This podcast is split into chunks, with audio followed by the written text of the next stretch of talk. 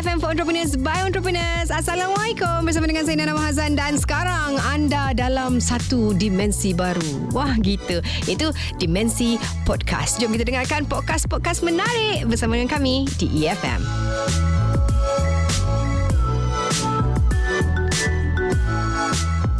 Kalau kita uh, tengok kejayaan demi kejayaan yang wanita lalui bukanlah sesuatu yang mudah. Mereka juga menghadapi cabaran dan juga kegetiran dalam membina empire perniagaan tanpa kekuatan daripada aspek mental dan juga fizikal. Sudah pasti usaha wanita ini tidak boleh berada seiring dengan usahawan lelaki yang lain. Maka kejayaan yang mereka terima uh, hari ini perlu dipuji dan juga dihargai. Dan sekejap lagi kita akan dengar pula pandangan dan nasihat dari seorang wanita yang juga akan berkongsi nasihat untuk usahawan wanita seperti Zeti dan yang lain-lain. Siapakah beliau sebentar lagi dalam segmen Jom Share. Jom share.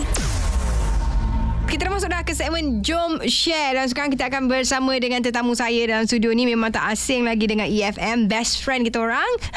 kita nak memperkenalkan Puan Sharifah Nur Izma ataupun lebih dikenali dengan nama Kak Pah nama manja dia merupakan penerus kanan Jabatan Keusahawanan Digital DMDEC. Apa khabar Kak Pah? Khabar baik Nana. Alhamdulillah Jumpa lagi berseri-seri. kita ya.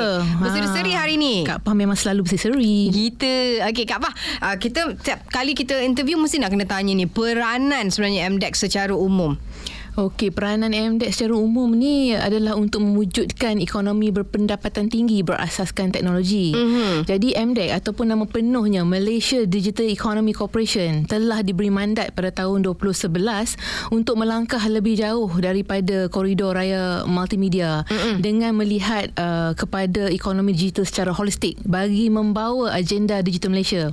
Mhm. Ini adalah untuk memacu uh, ekosistem spesifik bagi pertumbuhan ekonomi digital seperti uh, big data, internet of things, mm-hmm. kalau Nana you know familiar e-commerce.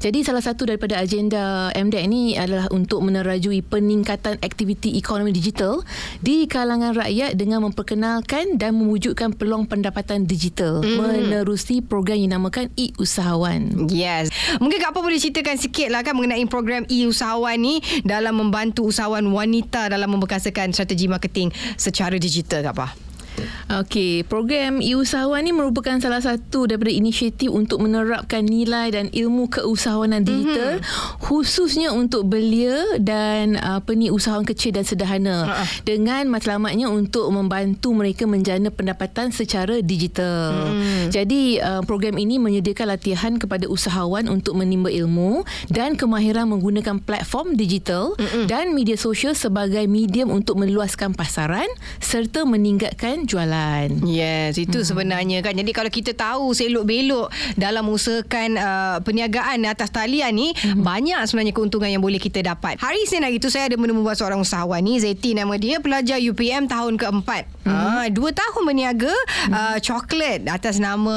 uh, jenama Delish Chocolate dan antara bantuan yang beliau inginkan adalah dari segi bantuan marketing. Uh, tadi Kak Pah ada sebut mengenai digital marketing. Uh, macam mana dia dapat membantu uh, ramai usahawan sebenarnya. Tapi apa agaknya langkah awal seseorang usahawan tu ataupun Zeti ni boleh lakukan dalam aspek marketing digital ni? Ha, sebab itulah program e-usahawan ni penting untuk Zeti. Yes. Ha, sebab program e-usahawan ni dia ada dua kaedah. Mm-hmm. Yang pertama face to face. Ha. Maknanya kita pergi ke kelas lah. Okey. Ataupun yang keduanya kalau uh, kita terlalu sibuk, mm-hmm. kita boleh belajar secara online. Senang. Jadi um, ada empat penekanan di dalam uh, program e-usahawan ni. Pertama sekali ialah penekanan kepada produk melalui SEO. Mm-hmm. Yang keduanya saluran pemasaran sama ada melalui Facebook, Instagram atau sebarang medium mm-hmm. mengikut peredaran zaman. Mm-mm. Nombor tiga, penceritaan dalam bahasa iklan melalui copywriting. Okey. Nombor empat, kaedah untuk memuktamadkan jualan. Hmm. Jadi um, gila balik kepada cerita Zeti ni, mm-hmm. um, dia patut mengambil uh, kesempatan untuk um, memanfaatkan apa ni penggunaan social media ni kerana nombor satu sekali percuma, mm-hmm. nombor dua kalau ada kos pun dia sangat minimal. Mm-hmm. Sebab kalau Nana tengok eh, um, bila MCMC membuat internet survey, mm-hmm. um, kita punya internet user dekat Malaysia is about 79%. Maknanya Wow. 23 juta rakyat Malaysia adalah internet user. Sebab wow. penduduk Malaysia adalah 31.83 juta. Mm-mm. Jadi daripada internet user tu, berapa peratus yang actually aktif dalam social media? Mm-mm. Iaitu 75% persamaan 24 juta. Ramainya. Ya, jadi kenapa kita tidak memanfaatkan Exactly. uh, kita punya produk on uh, apa ni marketing Digital. online? Ah. Betul. Hmm. Jadi uh, mungkin um, Kak Pa boleh share beberapa tips mm-hmm. untuk Zeti? Okey, silakan. Alright. Pertama sekali um, apa ni Zeti kena mencari target market yang yang tepat mm-hmm. yang boleh digabungkan dengan copywriting yang meletup Mm-mm. uh, iaitu gaya penulisan yang sesuai dan konten yang menarik. Right. Yang keduanya uh, mungkin dia boleh masukkan uh, produk dia dalam video seperti Facebook Live. Mm-mm. Sekarang kan famous kan Insta Story. Right. Ah, betul Ah. ada YouTube untuk mendapat perhatian. Jadi uh, melalui program usahawan ni mereka akan belajar kaedah untuk menghasilkan uh, hasil kandungan konten yang viral, yang meletup Right, gitu. right, right. Lepas tu um, dalam e-usahawan juga dia mendedahkan kita uh, untuk mengiklankan produk di Google melalui Google Ads. Okey. Ah familiar kan? Mm-hmm. Jadi semua orang kalau kalau kita kita nak pergi mana-mana nak makan ke nak cari produk, first kali kita buat buka Google kita search betul? Betul. Jadi kita juga mengajar hmm. macam mana nak membuat uh, kata SEO. orang produk kita tu uh, mendapat cara yang tertinggi di Google. Right. Right. Hmm. Dan um, kalau kita kalau Nana perasan kan kalau kat Google ni dia ada Google My Business. Maknanya Hmm. kalau gagak uh, Nana ada macam um, apa ni bakery shop, Hmm. uh, Google akan terus boleh detect bakery shop Nana kat mana kan? Yes. Kita juga mengajar macam mana nak Boleh sure buat ke? Boleh. Wah, semuanya diajar di e-usahawan. Betul. Jadi kalau nak tahu lebih Zaiti dan juga usahawan-usahawan lain yang sedang mendengar EFM ni pergilah cari Kak Pah. Eh jangan cari Kak Pah. Ah carilah ilmu e-usahawan ni di di mungkin di website MDEX ni ada info-info yang boleh mereka dapatkan di sana kan. Ada. Ah okey dia orang kata wanita ni emosi. Kalau berniaga ni mengikut emosi. Hari ni dia happy dia berniaga lah. Hari esok dia rasa mood dia tak nak niaga lah. Ah kan. Dan uh, most of them mengikut emosi. Dia tak nak belajar dia ikut apa yang dia rasa okey. Ah what do you think about it Kak Pah? Um, Kak Pa boleh bercakap dari segi program e-usahawan yang kita dah jalan selama tiga setengah tahun Hmm. kerana kalau kita nak bercakap kita kena bercakap melalui fakta yang ada kan Yes. jadi um, lebih kurang uh, 270 ribu uh, usahawan yang kita telah Wow. latih 60% merupakan usahawan wanita Yes. jadi kalau berdasarkan fakta mm-hmm. itu menunjukkan um, usahawan wanita is quite leading bila mm-hmm. cakap pasal berniaga ni Right. Ah, jadi um, kalau dari segi um, kata kalau ada kata-kata mengatakan mereka tidak boleh bersaing ke Mhm. mm-hmm. uh, Kak Pah tidak setujulah sebab mm-hmm. ya, itu merupakan salah satu mungkin challenges halangan mm-hmm. tetapi yang maju ke depan kebanyakan is proven adalah Right. mereka yang menjana Bagus. Jadi usahawan wanita janganlah ikut kata orang kau ni sini emosi lah. Kau ni ni kita kadang-kadang wanita sensitif orang cakap terus kata ya kan. Tidak, kita kena lawan perasaan itu. Jadilah orang yang hebat, wanita yang hebat untuk menjalankan perniagaan dengan lebih hebat bersama dengan e-usahawan. Dan uh, kita uh, bila kita tengok teknologi digital ni memang sekarang ni is the trend. Kalau kita tak join the bandwagon kita mungkin akan ketinggalan. Okey, teknologi digital ni kita tahu telah pun mengesu, uh, meng menguasai uh, semua aspek termasuk juga perniagaan. Apa pandangan Kak Pah mengenai kuasa viral ha, dalam pemasaran dan macam mana sebenarnya Zeti boleh viralkan Okay. coklat dia? Dalam uh, kisah uh, Zeti ni, mm-hmm. kandungan yang viral ni memang adalah sesuatu yang dapat menarik perhatian orang mm-hmm. untuk tahu dan kongsikan kandungan tersebut mm-hmm. kepada orang lain. Jadi konsep tu dia cepat tersebar sebab mm. dia punya implikasi ialah follower ataupun likes tu akan meningkat Mm-mm. secara mendadak. Untuk strategi jangka masa pendek ia boleh diaplikasikan. Right. Terutama jika ada kempen macam uh, sempena Ramadan mm. kan uh, raya ataupun end year sale. Tapi kita kena tengok jugalah dari sudut sama ada ia sustainable ataupun tidak. Mm. Pertama sekali berapa banyak viral video yang mampu kita buat Mm-mm. dan bagaimana untuk terus menarik perhatian pelanggan yang mahu kandungan yang unik dan baru. Jadi perlu ada keseimbangan di antara kandungan viral dan kandungan yang lain seperti soft selling. Mm-hmm. Kemudian ada dua jenis kandungan yang secara umumnya orang akan suka iaitu kandungan yang bermanfaat mm-hmm. atau menghiburkan.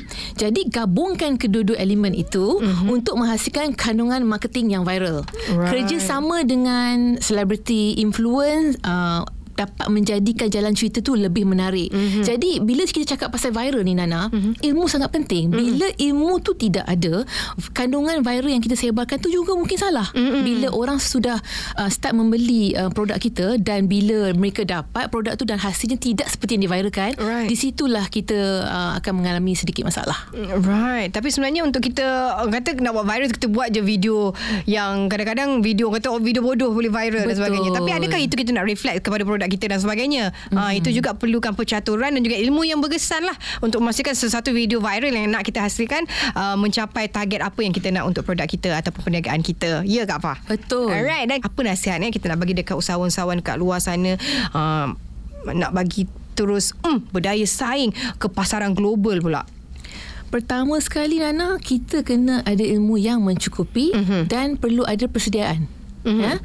Yang keduanya secara online mereka boleh pasarkan produk mereka melalui marketplace seperti Amazon, mm-hmm. eBay, Alibaba mm-hmm. yang membuka pasaran mereka ke peringkat antarabangsa. Right. Yang ketiganya mereka perlu juga tahu tadi balik kepada ilmu mm-hmm. proses import export misalnya, mm-hmm. proses custom, kaedah pembayaran antarabangsa. Kena tahu. Kerana setiap uh, apa ni transaksi ataupun proses di setiap negara adalah menggunakan sistem yang berbeza. Mm-hmm.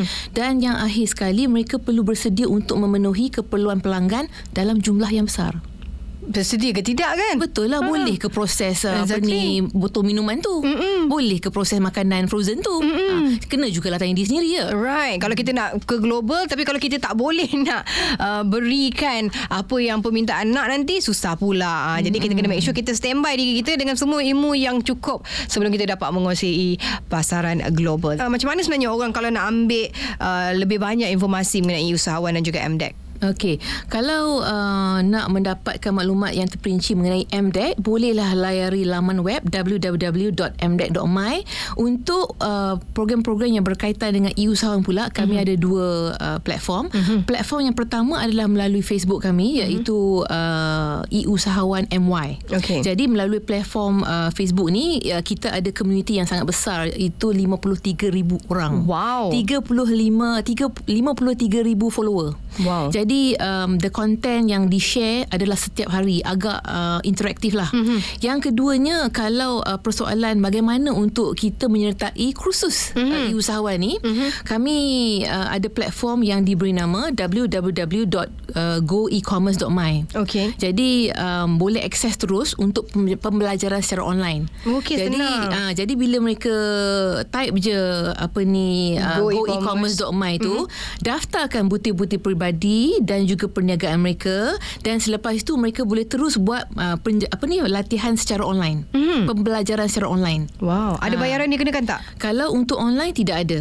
Free. Free. Wow. Kita ada lebih kurang 58 modul yang merangkami wow. pelbagai aspek. Jadi seperti yang tadi Kak Pa cakap mm-hmm. pasal ilmu. Mm-hmm. Kalau kita ada uh, apa ni kemahuan untuk belajar, mm-hmm. ilmu tu ada free exactly. di atas platform. Right. Cumanya kalau yang untuk uh, pelatihan secara face to face, mm-hmm. uh, MD akan mengenakan bayaran yang sangat minima kalau mm-hmm. berbanding dengan harga-harga di luar. Mm-hmm. Tapi kaedah tetap sama. Mm-hmm. Sila register di platform Go E-commerce. Mm-hmm. Mm-hmm. Okey dan uh, antara bayarannya berapa? Uh, bayarannya minimal okay, nanti uh, kita akan uh, publish dia punya rate dekat uh, platform ni lah. Maksudnya dia berbeza-beza mengikut modul-modul lah. Dia berbeza-beza kerana ada yang minta basic saja, mm-hmm. ada yang intermediate, ada yang lanjutan. Right. Uh, jadi kalau cakap lagi harga kat sini nanti uh-huh. mereka cakap eh ini bukan yang dengar dekat radio EFM ni. Right, right. Uh, uh. Masalah pula kita dua ya. Tapi uh. yang penting harganya memang mampu milik. Mampu milik harga rakyat. Uh, okay. okay Kak Pa ucapan selamat hari wanita. Silakan. Alright, uh, Nana sepanjang Kak Pa menjalankan uh, program e-usahawan ni ramai usahawan wanita yang Kak Pa dah jumpa um, dan ada satu persamaan yang Kak Pa lihat Iaitu? di dalam diri mereka jati ti, jati diri diorang sangat tinggi mm-hmm. dalam uh, diorang mengharungi cabaran perniagaan mm-hmm. jadi uh, pesanan Kak Pa kepada semua wanita-wanita di luar sana yang mendengar EFM mereka perlu sentiasa proaktif dalam mencari ilmu keusahawanan mm-hmm. kerana itu boleh membawa mereka ke tahap yang seterusnya jadi sebelum Kak Pa mengakhiri perkongsian kita pada hari ini ya Nana Kak Pa nak pinjamkan kata-kata daripada Michelle Obama right there is no limit to what we as women can accomplish wow. right Right. Terima kasih. Terima kasih Kak Pa Obama. dah, dah habis ke? Peringkat Antarabangsa Hari Wanita memang disambut setiap tahun pada tanggal 8 Mac. Dan kepada anda usahawan-usahawan wanita di luar sana haruslah terus bekerja keras, haruslah berusaha. Ingat walaupun kita wanita kita mampu uh, memberikan impak yang besar kepada perniagaan yang apa kita lakukan. Juga uh, dalam masa yang sama kita dapat menjalankan tanggungjawab seperti wanita-wanita iaitu menjaga keluarga, memastikan rumah tangga sejahtera dan sebagainya. Jadi saya hanya boleh ucapkan all the best kepada wanita-wanita di luar sana yang sedang mendengarkan EFM. I am proud of you. Alright?